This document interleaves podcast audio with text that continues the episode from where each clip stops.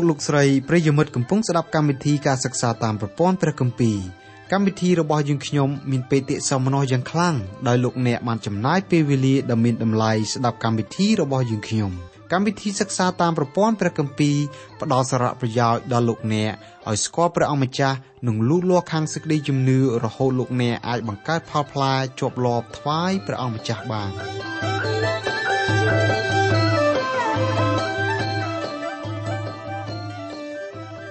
ចាអស់លោកលោកស្រីនិងបងប្អូនសួនភ្ងាជាទីស្រឡាញ់នៅក្នុងព្រះនាមនៃព្រះអម្ចាស់ព្រះយេស៊ូវនៅថ្ងៃនេះយើងនឹងសិក្សាសេចក្តីផ្ដើមនៃកម្មព្រះគម្ពីរយូហានខ្សែទី3ពីខ1ដល់ខ2មនុស្សយើងគ្រប់រូបស្រឡាញ់សេចក្តីពិតណាស់ប៉ុន្តែសេចក្តីពិតរបស់ខ្ញុំមានទ្រង់ទ្រាយនិងរសជាតិខុសពីសេចក្តីពិតរបស់អស់លោកអ្នកដូច្នេះតើអ្វីទៅដែលហៅថាសេចក្តីពិតឲ្យចំតួតែម្ដងព្រះម្ចាស់យេស៊ូវគ្រីស្ទទ្រង់មានបន្ទូលថាទ្រង់ជាសេចក្តីពិត ព្រះអង្គជាព្រះដ៏ពិតតែមួយអង្គគត់នៅលើលោកសន្និវាព្រះអង្គយោនយកនិស័យជាមនុស្សជាតិដើម្បីសុគតជំនួសអំពើបាបរបស់មនុស្សលោកបីថ្ងៃក្រោយមកព្រះអង្គរស់ពីសុគតឡើងវិញដើម្បីធ្វើជាសេចក្តីសុចរិតសម្រាប់អស់អ្នកណាដែលជឿដល់ទ្រង់ចំណុចទាំងនោះហើយជាសេចក្តីពិតនៃព្រះអង្គម្ចាស់យេស៊ូវគ្រីស្ទបុគ្គលណាដែលជឿលើសេចក្តីពិតនៃព្រះអង្គម្ចាស់យេស៊ូវបុគ្គលនោះត្រូវដើរទៅក្នុងសេចក្តីពិតនោះ ព្រមទាំងខិតខំប្រឹងប្រែងសពបែបយ៉ាង ដើម្បីឈោងចាប់សេចក្តីពិតនោះផងបើសេចក្តីស្រឡាញ់ពិតត្រូវស្គាល់សេចក្តីស្រឡាញ់ពិតឲ្យបានប្រកបឯសេចក្តីពិតនោះគឺអង្គព្រះយេស៊ូវគ្រីស្ទក្រៅពីព្រះអង្គម្ចាស់យេស៊ូវគ្រីស្ទគ្មានសេចក្តីពិតទាល់តែសោះចាដើម្បីបញ្ជាក់សេចក្តីខាងលើនេះឲ្យកាន់តែច្បាស់យើងខ្ញុំសូមអញ្ជើញលោកអ្នកស្ដាប់ការបកស្រាយចេញពីកម្មវិធីរបស់យើងដូចតទៅព្រះគម្ពីរយ៉ូហានខ្សែទី3ខ1និងខ2 ពេលនេះយើងសិក្សាសម្បត្តិទី3របស់លោកយ៉ូហានកម្មវិធីរបស់យើងសូមជូននូវសេចក្តីផ្ដើមលោកយ៉ូហានគឺជាអ្នកកត់ត្រាទុកសម្បត្តិទី3របស់លោកផ្ទាល់តែម្ដងលោកគ្រូគង្វាលជនជាតិស្បែកខ្មៅមួយរូបបានឲ្យចំណងជើងសម្បត្តិទាំង3របស់លោកយ៉ូហានថាសម្បត្តិទី1ជាលោកយ៉ូហានផ្នែក1សម្បត្តិទី2ជាលោកយ៉ូហានផ្នែក2រីឯសម្បត្តិទី3ជាលោកយ៉ូហានផ្នែក3ការប្រសិទ្ធនាមសម្បត្តិទាំង3របស់លោកយ៉ូហានមានលក្ខណៈត្រឹមត្រូវហាក់ដូចជាគ្មានអ្វីឲ្យល្អជាងនេះ សម្រាប់ឲ្យយើងងាយយល់ព្រមទាំងងាយចងចាំនោះទេដូច្នេះសម្បត្តិទី3របស់លោកយ៉ូហានជាលោកយ៉ូហានផ្នែក3នៅក្នុងចំណោមអ្នកប្រាជ្ញព្រះគម្ពីរដែលបានធ្វើការបកស្រាយព្រះបន្ទូលរបស់ព្រះជាម្ចាស់អ្នកប្រាជ្ញព្រះគម្ពីរភាគច្រើនយល់ថាសម្បត្តិទី1សម្បត្តិទី2និងសម្បត្តិទី3របស់លោកយ៉ូហានសរសេរបន្ទាប់ពីលោកបានកត់ត្រាទុកកាន់ព្រះគម្ពីរវិវរណៈការសិក្សាស្រាវជ្រាវរបស់អ្នកប្រាជ្ញទាំងនោះពិតជាសមរម្យមែន លោកយ៉ូហានកត់ត្រាទុកព្រះគម្ពីរវិវរណៈមុនរួចហើយលោកកត់ត្រាទុកសម្បត្តិទី1សម្បត្តិទី2និងសម្បត្តិទី3របស់លោកដូច្នេះបើសួរថាតើលោកយ៉ូហានកត់ត្រាទុកសម្បត្តិទី3របស់លោកនៅក្នុងពេលណាយើងអាចធ្វើការសន្និដ្ឋានដែលមានភស្តុតាងបញ្ជាក់យ៉ាងច្បាស់ថាសម្បត្តិទាំង3របស់លោកបានកត់ត្រាទុកប្រមាណជាចន្លោះឆ្នាំ90ដល់ឆ្នាំ100នៃគ្រិស្តសករាជយើងមិនអាចដឹងថាឆ្នាំណាមួយឲ្យបានជាក់លាក់ទេនៅពេលដែលលោកយ៉ូហានកត់ត្រាទុកសម្បត្តិទី1សម្បត្តិទី2និងសម្បត្តិទី3 គឺលោកកត់ត្រាបន្តបន្ទាប់គ្នា ស្ដីអំពីធរៈវេលាចន្លោះសម្បត្តិទី1ទី2និងទី3យើងយល់ថាលោកសរសេរសម្បត្តិទាំង3នេះគឺមិនដាច់ឆ្ងាយពីគ្នាទេដោយលោកកត់ត្រាសម្បត្តិទាំង3ច្បាប់នេះគឺបន្តបន្ទាប់គ្នាតែម្ដងសម្បត្តិទាំង3របស់លោកយ៉ូហានផ្ដោតការយកចិត្តទុកដាក់ទៅលើស្ថានភាពនីមួយៗដាច់ដោយឡែកពីគ្នាក៏ប៉ុន្តែទោះជាយ៉ាងណាក៏ដោយអត្ថបទដែលលោកសរសេរគឺមានការតាក់ទងគ្នាយ៉ាងជិតស្និទ្ធពិបាកនឹងធ្វើការបែងចែកឲ្យឃើញចំណុចខុសគ្នាខ្លាំងណាស់ យើងអាចនឹងវែកញែករកឃើញចំណុចខ្លះៗដោយដែលយើងបានធ្វើការកត់សម្គាល់ខាងក្រោមនេះនៅក្នុងសម្បត្តិទី1លោកយ៉ាហានក៏ផ្ដោតការយកចិត្តទុកដាក់ទៅលើគ្រួសាររបស់ព្រះជាម្ចាស់ដោយសមាជិកម្នាក់ម្នាក់ដែលរស់នៅក្នុងគ្រួសាររបស់ព្រះជាម្ចាស់អាចរស់នៅចោះសម្រុងគ្នាបានដោយសារសមាជិកក្រុមគ្រួសាររាល់រាល់រូបត្រូវអនុវត្តនូវសេចក្តីស្រឡាញ់ចំពោះបងប្អូនដែលត្រូវជាកូនរបស់ព្រះជាម្ចាស់ដូចគ្នាកូនរបស់ព្រះគ្រប់រូបចាំបាច់ត្រូវតែស្រឡាញ់គ្នាទៅវិញទៅមក។ លោកយ៉ូហានបានបញ្ជាក់យ៉ាងច្បាស់នៅក្នុងសម្បត្តិទី1របស់លោកថាបើកូនព្រះជាម្ចាស់មិនចេះស្រឡាញ់គ្នាកិរិយានោះសបញ្ជាក់ថាអ្នកទាំងនោះមិនមែនជាកូនរបស់ព្រះជាម្ចាស់ជាយថាហេតុធម្មតាបងប្អូនដែលស្ថិតនៅក្នុងគ្រួសារតែមួយត្រូវចេះស្រឡាញ់គ្នាសេចក្តីស្រឡាញ់រាប់អានគ្នារវាងបងប្អូនគឺជាសក្ខីភាពដែលសបញ្ជាក់ថាជនទាំងនោះស្ថិតនៅក្នុងគ្រួសារតែមួយដូច្នេះសេចក្តីស្រឡាញ់គឺជាកត្តាចម្បងបំផុតសម្រាប់បញ្ជាក់ថា មនុស្សជាតិមានទំនាក់ទំនងជាមួយគ្នាយ៉ាងជិតស្និទ្ធរីឯនៅក្នុងសម្បត្តិទី2របស់លោកយ៉ាហានលោកផ្ដោតការយកចិត្តទុកដាក់យ៉ាងខ្លាំង ទៅលើសេចក្តីប្រមានឲ្យគ្រិស្តបរិស័ទធ្វើការប្រុងប្រយ័ត្នយ៉ាងខ្ពស់ជាអតិបរមាចំពោះគ្រូខ្លែងខ្លាយលោកបញ្ជាក់ថានៅលើโลกនេះមានអ្នកទទឹងនឹងព្រះគ្រីស្ទច្រើនណាស់លើពីនោះទៅទៀតលោកបញ្ជាក់ថានៅលើโลกទាំងមូលមានមេបោកប្រាស់ប្រវាញ់បញ្ឆោតជាច្រើនគ្នាណាស់ដែរ លោកក៏បញ្ជាក់យ៉ាងច្បាស់ជាងពន្លឺថ្ងៃថាកូនរបស់ព្រះជាម្ចាស់មិនត្រូវស្រឡាញ់បុគ្គលទាំងនោះទេយើងដែលជាកូនរបស់ព្រះជាម្ចាស់មិនត្រូវសែបគប់ជាមួយនឹងគ្រូខ្លែងខ្លាយសូម្បីតែហៅចូលផ្ទះក៏មិនត្រូវហៅចូលផងដូច្នេះកូនរបស់ព្រះជាម្ចាស់ត្រូវស្គាល់បុគ្គលណាម្នាក់ឲ្យបានច្បាស់មុននឹងធ្វើការសែបគប់ក៏ដូចជាធ្វើការឧបត្ថម្ភគ្រប់គ្រងប្រាក់ដង្វាយឬជាសក្តីត្រូវការផ្សេងផ្សេងមុននឹងឧបត្ថម្ភដល់បុគ្គលណាម្នាក់កូនរបស់ផងព្រះត្រូវតែដឹងថាបុគ្គលនោះ ពិតជាអ្នកប្រកាន់តាមជំហរព្រះបន្ទូលរបស់ព្រះជាម្ចាស់ក្នុងគោលលទ្ធិក៏ដូចជាការអនុវត្តជាក់ស្ដែងក្នុងជីវិតរស់នៅប្រចាំថ្ងៃបុគ្គលដែលយើងត្រូវឧបត្ថម្ភគ្រប់គ្រងត្រូវតែជាបុគ្គលដែលមានការស្មោះត្រង់ចំពោះសេចក្តីពិតនៃព្រះបន្ទូលរបស់ព្រះឯសេចក្តីពិតនៃព្រះបន្ទូលរបស់ព្រះនោះទៀតសោតគឺបុគ្គលនោះជឿលើអង្គព្រះគ្រីស្ទថាទ្រង់ជាព្រះមិនតែប៉ុណ្ណោះបុគ្គលនោះត្រូវជឿថាព្រះអង្គម្ចាស់យេស៊ូវជាព្រះដែលទ្រង់យាងមកយកនិស័យជាមនុស្សជាតិមានរូបសាច់ដូចយើងដែរ លោកយ៉ូហានបញ្ជាក់នៅក្នុងព្រះគម្ពីរយ៉ូហានជំពូក1ខ14ថាព្រះបន្ទូលក៏ត្រឡប់ជាសាច់ឈាមហើយបានស្នាក់នៅជាមួយនឹងយើងរាល់គ្នាយើងរាល់គ្នាបានឃើញសេរីល្អទ្រង់គឺជាសេរីល្អនៃព្រះរាជបុត្រាតែមួយដែលមកពីព្រះវរបិតាមានពេញជាព្រះគុណនិងសេចក្តីពិតលោកបញ្ជាក់ម្ដងហើយម្ដងទៀតថាព្រះបន្ទូលគឺជាព្រះដូច្នេះព្រះអង្គម្ចាស់យេស៊ូវគ្រីស្ទជាព្រះដែលទ្រង់យោនយកកំណើតជាមនុស្សមានរូបសាច់ជាមនុស្សជាតិ ទ្រង់ជាព្រះដែលយករូបកាយរបស់មនុស្សលោកធ្វើជាវិហាររបស់ព្រះអង្គបើបុគ្គលណាម្នាក់មិនជឿដោយសេចក្តីពិតខាងលើបុគ្គលនោះគឺមិនទាន់មានព្រះយេស៊ូវគ្រីស្ទជាព្រះសង្គ្រោះនៅឡើយទេម្យ៉ាងទៀតបើបុគ្គលនោះប្រកាន់ថាព្រះយេស៊ូវគ្រាន់តែជាបុគ្គលមួយរូបដូចជាគាត់ដែរបុគ្គលនោះមិនទាន់មានព្រះយេស៊ូវជាព្រះសង្គ្រោះរបស់គាត់ដែរចំពោះបុគ្គលប្រភេទនេះការធ្វើបន់រំលឹកអំពីកំណើតព្រះយេស៊ូវឬរំលឹកអំពីសេចក្តីសុគតនិងការរស់ឡើងវិញរបស់ព្រះអង្គ គឺអត់មានសារៈប្រយោជន៍អ្វីសោះសម្រាប់គាត់ដើម្បីឲ្យបុគ្គលម្នាក់បានទទួលសារៈប្រយោជន៍អំពីព្រះអង្គម្ចាស់យេស៊ូវគ្រីស្ទបុគ្គលនោះឯងចាំបាច់ត្រូវទទួលស្គាល់ថាព្រះយេស៊ូវគ្រីស្ទជាព្រះដែលយោនយកកំណើតជាមនុស្សជាតិបុគ្គលនោះត្រូវជឿថាព្រះអង្គបំពេញកាតព្វកិច្ចគ្រប់បែបយ៉ាងនៅលើឈើឆ្កាងដើម្បីផ្ដល់សេចក្តីសង្គ្រោះដល់មនុស្សយើងឲ្យរួចពីអំពើបាបសេចក្តីសុគតរបស់ព្រះអង្គម្ចាស់យេស៊ូវគ្រីស្ទនៅលើឈើឆ្កាង មានចេស្តាសម្រាប់ផ្ដល់សេចក្តីសង្គ្រោះមិនតែប៉ុណ្ណោះព្រះលោហិតរបស់ព្រះអង្គម្ចាស់យេស៊ូវមានចេស្តាអាចលាងអំពើបាបមនុស្សជាតិឲ្យបានស្អាតបរិសុទ្ធហេតុនេះកើតឡើងពីព្រោះព្រះគ្រីស្ទទ្រង់ជាព្រះហើយទ្រង់សុគតរួចរស់ឡើងវិញ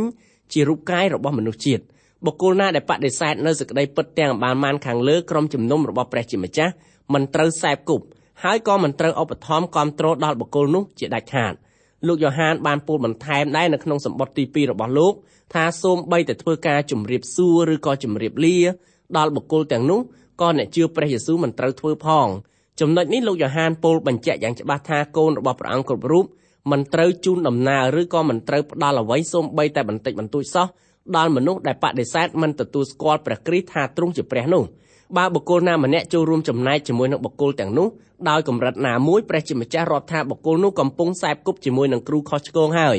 ដូច្នេះកូនរបស់ព្រះជាម្ចាស់គ្រប់រូបចាំបាច់ត្រូវស្គាល់មនុស្សដែលខ្លួនជួយគ្រប់គ្រងឧបត្ថម្ភឥឡូវនេះយើងឈានចូលដល់សម្បត្តិទី3របស់លោកយ៉ូហានសម្បត្តិទី3មានខ្លឹមសារដោយសម្បត្តិទី2របស់លោកយ៉ូហានដែរដោយគាត់បានសរសេរសម្បត្តិទី3របស់គាត់ដើម្បីជូនចំពោះបុគ្គលម្នាក់ផ្ទាល់ផ្ទាល់ខ្លួន សម្បត្តិនេះក៏ផ្ដោតការយកចិត្តទុកដាក់យ៉ាងខ្លាំងទៅលើខ្លឹមសារដោយសម្បត្តិទី2ដែរពោលគឺសេចក្តីពិត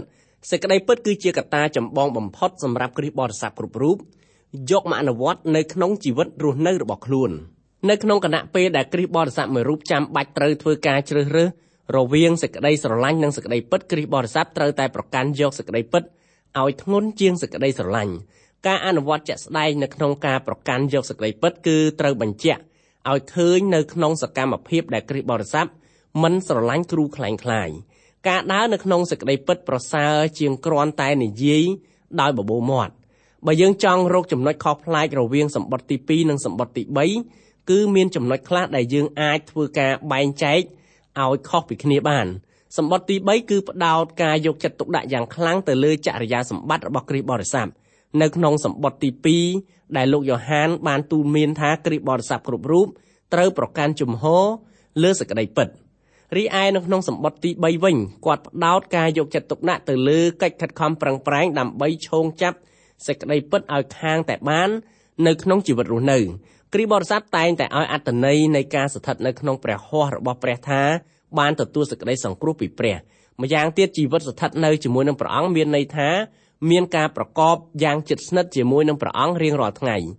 ជីវិតខ្ញុំគឺអាចរស់នៅសម្រាប់ព្រះជាម្ចាស់ដោយមានន័យថាជីវិតខ្ញុំញែកសម្រាប់ឲ្យព្រះអង្គប្រើប្រាស់សម្បត្តិទី3របស់លោកយ៉ូហានសង្កត់ធ្ងន់ទៅលើជីវិតគ្រីស្ទបរិស័ទដែលរស់នៅសម្រាប់ព្រះជាម្ចាស់ការរស់នៅសម្រាប់ព្រះជាម្ចាស់មានន័យថាដើរក្នុងសេចក្តីពិតព្រមទាំងខំប្រឹងមមូលឈោងចាប់យកសេចក្តីពិតនៅក្នុងជីវិតរស់នៅ ជីវិតគ្រីស្ទបរិស័ទត្រូវរស់ដោយប្រកាន់យកសេចក្តីស្រឡាញ់និងសេចក្តីពិតជាគោលការណ៍សម្រាប់ប្រព្រឹត្តទៅនៅក្នុងជីវិតរស់នៅប្រចាំថ្ងៃប៉ុន្តែសេចក្តីពិតត្រូវតែជាបង្គោលសម្រាប់ចងសេចក្តីស្រឡាញ់សេចក្តីស្រឡាញ់គឺងាយនឹងលាយឡំដោយកិរិយាស្មោកគ្រោកម្យ៉ាងទៀតសេចក្តីស្រឡាញ់ក៏ងាយនឹងបែកបែរព្រមទាំងងាយ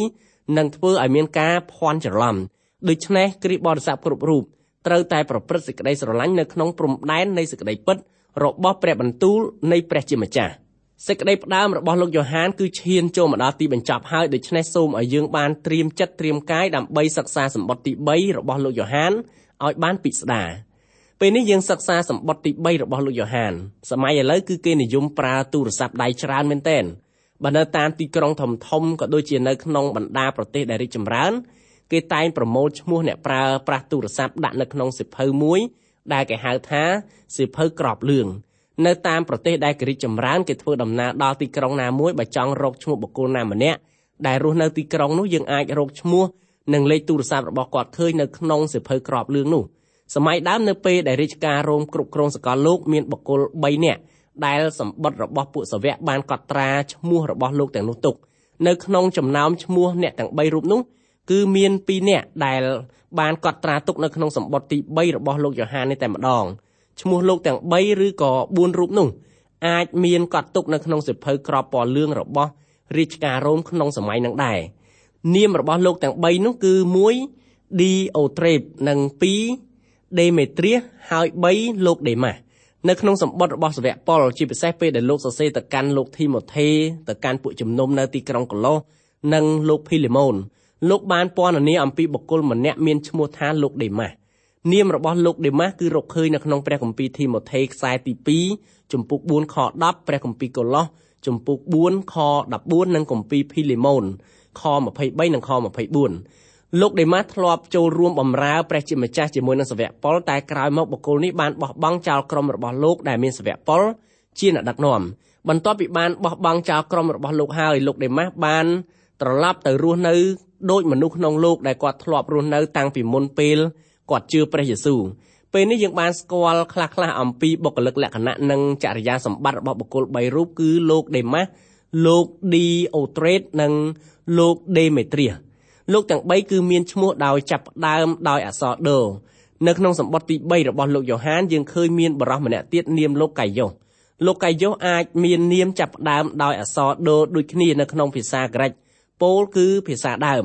បើយើងចង់រាប់បញ្ចូលលោកកាយ៉ូសជាមួយនឹងបុគ្គលទាំង3ខាងលើយើងមានឈ្មោះ4នាក់ដែលអាចយកមកធ្វើការពិចារណានៅក្នុងព្រះបន្ទូលរបស់ព្រះជាម្ចាស់លោកទាំង4នាក់នោះគឺលោកដេម៉ាស់លោកឌីអូត្រេតលោកដេមេត្រៀសនិងលោកកាយ៉ូសតាក់ទងនឹងសភៅពណ៌លឿងដូចដែលកម្មវិធីរបស់យើងបានជម្រាបជូនខាងលើមនុស្សសម័យឥឡូវបើគេចង់ទិញអីមួយដូចជាទិញសេះទិញឡានចាស់ទិញឡានថ្មី ម៉ូតូថ្មីចាស់គ្រឿងសម្អាងកាយរោងពុំឬក៏រោគអ្វីៗផ្សេងផ្សេងគឺយើងអាចបើកសៀវភៅក្របពណ៌លឿងហើយយើងរកឈ្មោះឬក៏ក្រុមហ៊ុនដែលយើងចង់បានសម័យចក្រភពរ៉ូមគ្រងរាជនៅក្នុងសកលលោកក៏ដោយគឺសម័យនោះរាជការរ៉ូមបានបង្កើតសៀវភៅក្របពណ៌លឿងសម្រាប់ប្រើប្រាស់នៅក្នុងរាជការគ្រប់គ្រងរបស់ពួកគេដូច្នេះឈ្មោះរបស់បុគ្គលខាងលើទាំង4រូបសុទ្ធតែមានចារទុកនៅក្នុងសៀវភៅពណ៌លឿងទាំងអស់នោះដែរ។ ប៉ុន្តែនៅក្នុងសិភៅក្របពណ៌លឿងគេមិនបានចោះអំពីចរិយាសម្បត្តិរបស់បុគ្គលនោះទេគេគ្រាន់តែសរសេរសង្ខេបសង្ខេបពីអាជីពរបស់បុគ្គលនោះចំណែកឯនៅក្នុងព្រះបន្ទូលរបស់ព្រះវិញមានចែងជាពិស្ដាស្ដីអំពីចរិយាសម្បត្តិរបស់បុគ្គលទាំង4រូបដោយដែលជម្រាបជូនខាងលើដោយសារមានព្រះបន្ទូលរបស់ព្រះជាម្ចាស់ចារទុកអំពីចរិយាសម្បត្តិនៃបុគ្គលទាំង4រូបយើងអាចធ្វើការសន្និដ្ឋានបានអំពីស្ថានភាពជាក់ស្ដែងរបស់អ្នកជឿព្រះអង្គម្ចាស់យេស៊ូវគ្រីស្ទ ដែលរស់នៅក្នុងសតវត្សទី1ព្រះបន្ទូលរបស់ព្រះជាម្ចាស់សម្ដែងឲ្យយើងដឹងបើយើងចង់រកចម្លើយនៃសំណួរដូចដែលលើកសួរខាងក្រោមសំណួរទាំងនោះមានជាអាចដូចជានៅសតវត្សទី1តើអ្នកជឿព្រះយេស៊ូវរស់នៅយ៉ាងដូចម្ដេចតើអ្នកទាំងនោះប្រកាន់គោលជំនឿដូចម្ដេចដែរកាលពីនៅចុងសតវត្សទី1តើអ្នកជឿគ្រប់រូបសុទ្ធតែត្រូវគេប្រហារជីវិតដោយជំនឿ របស់លោកមែនឬសំណួរមួយទៀតតកតងនឹងស្ថានភាពក្រុមជំនុំនៅសម័យនោះដែរគឺថាតើអ្នកជឿទាំងនោះសុទ្ធតែជាត្បូងពេជ្រគ្រប់រូបដែរឬទេតើលោកទាំងនោះរស់នៅសមជាអ្នកដើរតាមព្រះយេស៊ូវដែរឬក៏អត់តើយើងគួរយកគំរូជំនឿរបស់លោកទាំងនោះមកធ្វើជាតម្រាយ៉ាងដូចម្ដេច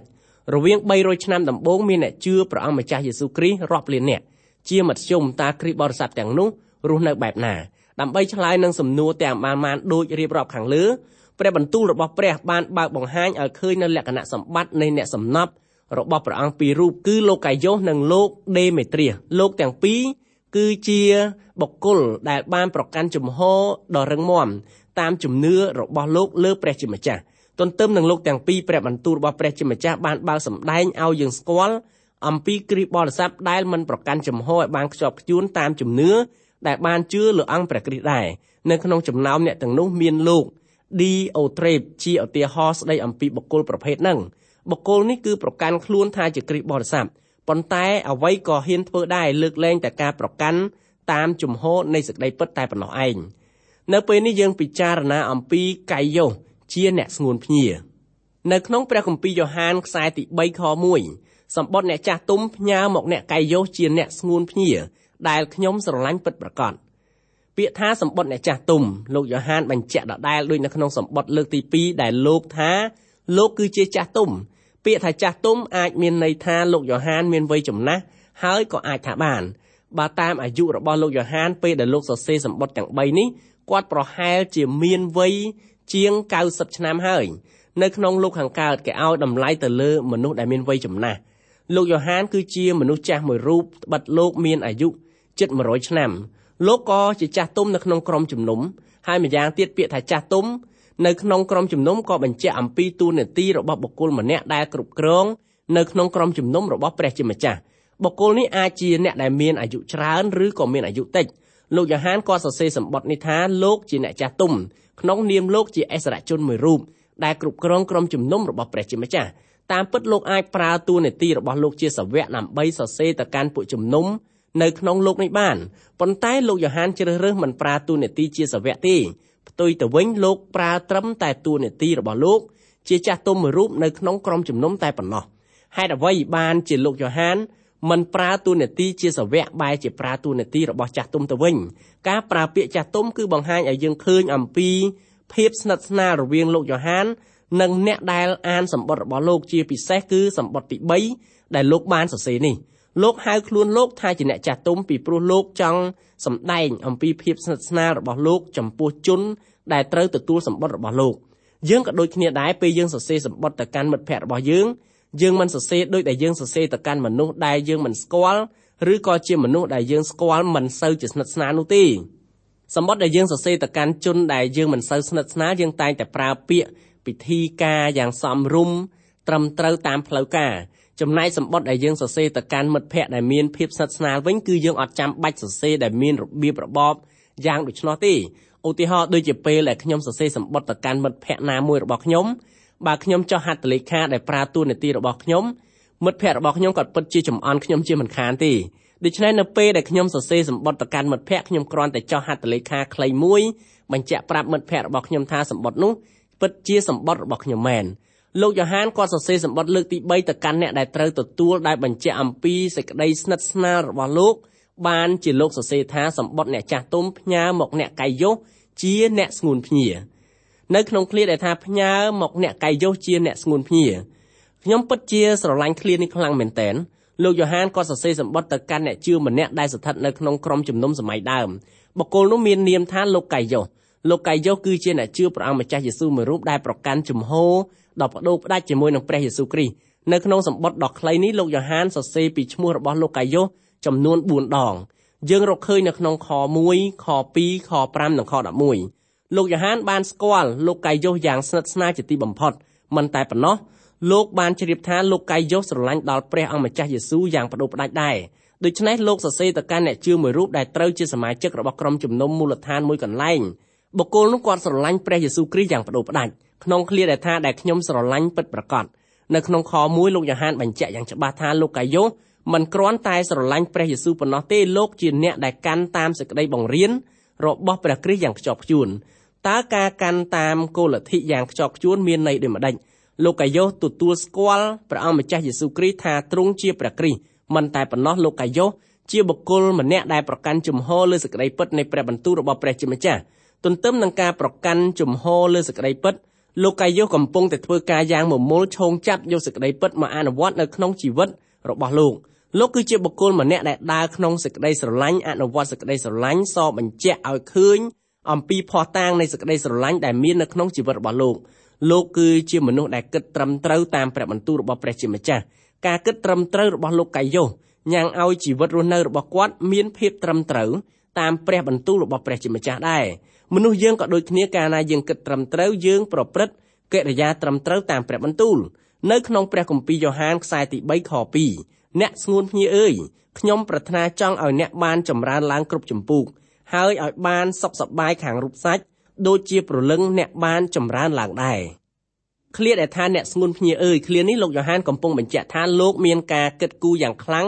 ដល់លោកកាយ៉ូស លោកកាយ៉ូសគាត់គឺជាបុគ្គលម្នាក់ដែលមានការស្និទ្ធស្នាលយ៉ាងខ្លាំងជាមួយនឹងលោកយ៉ូហានបានជាលោកយ៉ូហានសរសេរថាអ្នកស្ងួនភ្ញៀអើយនៅក្នុងឃ្លាដែលថាខ្ញុំប្រាថ្នាចង់ឲ្យអ្នកបានចម្រើនឡើងគ្រប់ចម្ពោះហើយឲ្យបានសុខសប្បាយខាងរូបសាច់លោកយ៉ូហានគាត់បញ្ជាក់ថាលោកកាយ៉ូសគឺជាអ្នកដែលធូរធារម្នាក់រស់នៅក្នុងក្រុមជំនុំ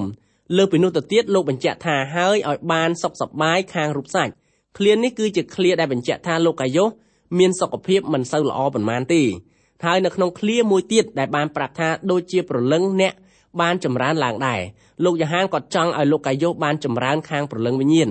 គ្រីបរិស័ទច្រើនណាស់សប្តាហ៍ថ្ងៃដែលមានជំងឺខាងប្រលឹងវិញ្ញាណមនុស្សយើងត្រូវការទាំងពីរត្រូវមានសុខភាពល្អផងហើយប្រលឹងវិញ្ញាណក៏ត្រូវលូតលាស់ផងដែរសុខភាពល្អគឺសំដៅលើរូបកាយរបស់យើងមានភាពមាំមួនរីឯសុខភាពខាងព្រលឹងវិញ្ញាណល្អគឺបុគ្គលម្នាក់នោះត្រូវរស់នៅដោយរក្សាភាពបរិសុទ្ធរបស់ខ្លួននៅចំពោះព្រះ ការរស់នៅដោយរក្សាភាពបរិសុទ្ធគឺជាការដែលរស់នៅកំពុងតែមានការលូតលាស់ក្នុងព្រះគុណនិងការស្គាល់ដល់អង្គព្រះគ្រីស្ទនៅក្នុងសម័យដែលលោកយ៉ូហានគាត់រស់នៅមានមនុស្សជាច្រើនធ្វើដំណើរពីទីក្រុងមួយទៅទីក្រុងមួយដើម្បីបង្ហាត់បង្រៀនព្រះបន្ទូលរបស់ព្រះលោកកាយ៉ូបានបើកទ្វារផ្ទះលោកទទួលអ្នកបម្រើព្រះទាំងនោះលោកមិនគ្រាន់តែបើកផ្ទះទទួលគេតែប៉ុណ្ណឹងទេលោកសង្កេតមើលអំពីកិរិយាប្រព្រឹត្តរបស់អ្នកបម្រើព្រះអង្គទាំងអស់នោះថែមទៀតផង ជនណាដែលមិនប្រព្រឹត្តតាមការពិតលោកកាយ៉ូមិនប្រាសេចក្តីស្រឡាញ់ដើម្បីទទួលគ្រូคล้ายคล้ายទាំងអស់នោះទេអ្វីត្បិតលោកកាយ៉ូមានសុខភាពមិនសូវល្អលោកតែងទទួលគ្រូដែលប្រកាន់តាមសេចក្តីពិតនិងអនុវត្តសេចក្តីស្រឡាញ់នៅក្នុងក្រុមជំនុំរបស់ព្រះអង្គលោកកាយ៉ូទទួលតែគ្រូណាដែលប្រកាន់គោលចំហនឹងណូចន្លោះសេចក្តីពិតនិងសេចក្តីស្រឡាញ់ដូច្នេះដោយសារតែលោកកាយ៉ូចេះប្រើសេចក្តីស្រឡាញ់នៅក្នុងព្រំដែននៃសេចក្តីពិតបានជាលោកយ៉ូហានឲ្យងារ ដល់លោកកាយ៉ូថាជាអ្នកដែលស្រឡាញ់ដល់ព្រះអង្គម្ចាស់យេស៊ូវយ៉ាងមុតមមពេលនេះយើងសូមស្លេះការសិក្សាកាន់ព្រះគម្ពីរយ៉ូហានខ្សែទី3ត្រឹមតែប៉ុណ្ណេះសិនទម្រាំជួបគ្នាសាយជាថ្មីម្ដងទៀតសូមព្រះជាម្ចាស់ប្រទានពរដ៏ធំអដំដល់អស់លោកអ្នកបងប្អូនគ្រប់គ្រប់គ្នា